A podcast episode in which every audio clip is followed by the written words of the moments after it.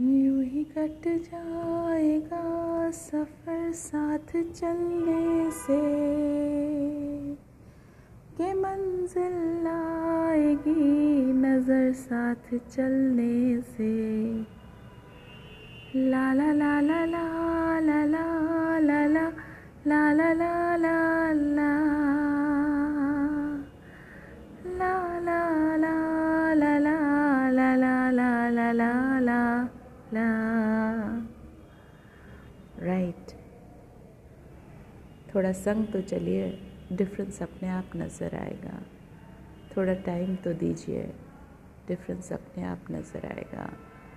थोड़ा एफर्ट्स तो कीजिए डिफरेंस अपने आप नज़र आएगा। ये बच्चे उस समय के टेक्नोलॉजी को जी रहे हैं या टाइम फ़ेज़ को जी रहे हैं, जब सब कुछ टेक्नो सैवी है इसलिए बेस्ट है match up with the times help them in dealing it make them better beings and you are the craftsman after all. What are you waiting for? Brandish your own skills first pull up your socks.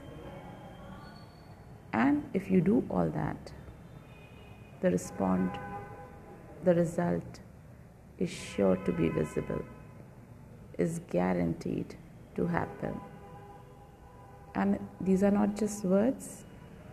If you practice, you will definitely get the return. What you sow, so you reap. If you want any changes from your kids, Set up an example for them.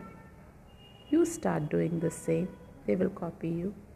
After all, children learn more from you. They learn more from their surroundings. Give them a better surrounding. So, next time when you blame them, look around what blunders you have made. And I'm sure working will turn easy. At least judging them would be unbiased, would be more practical, and you will make them into a better human being as well as you will also evolve after knowing your mistakes. Bye for now. Take care and work on it.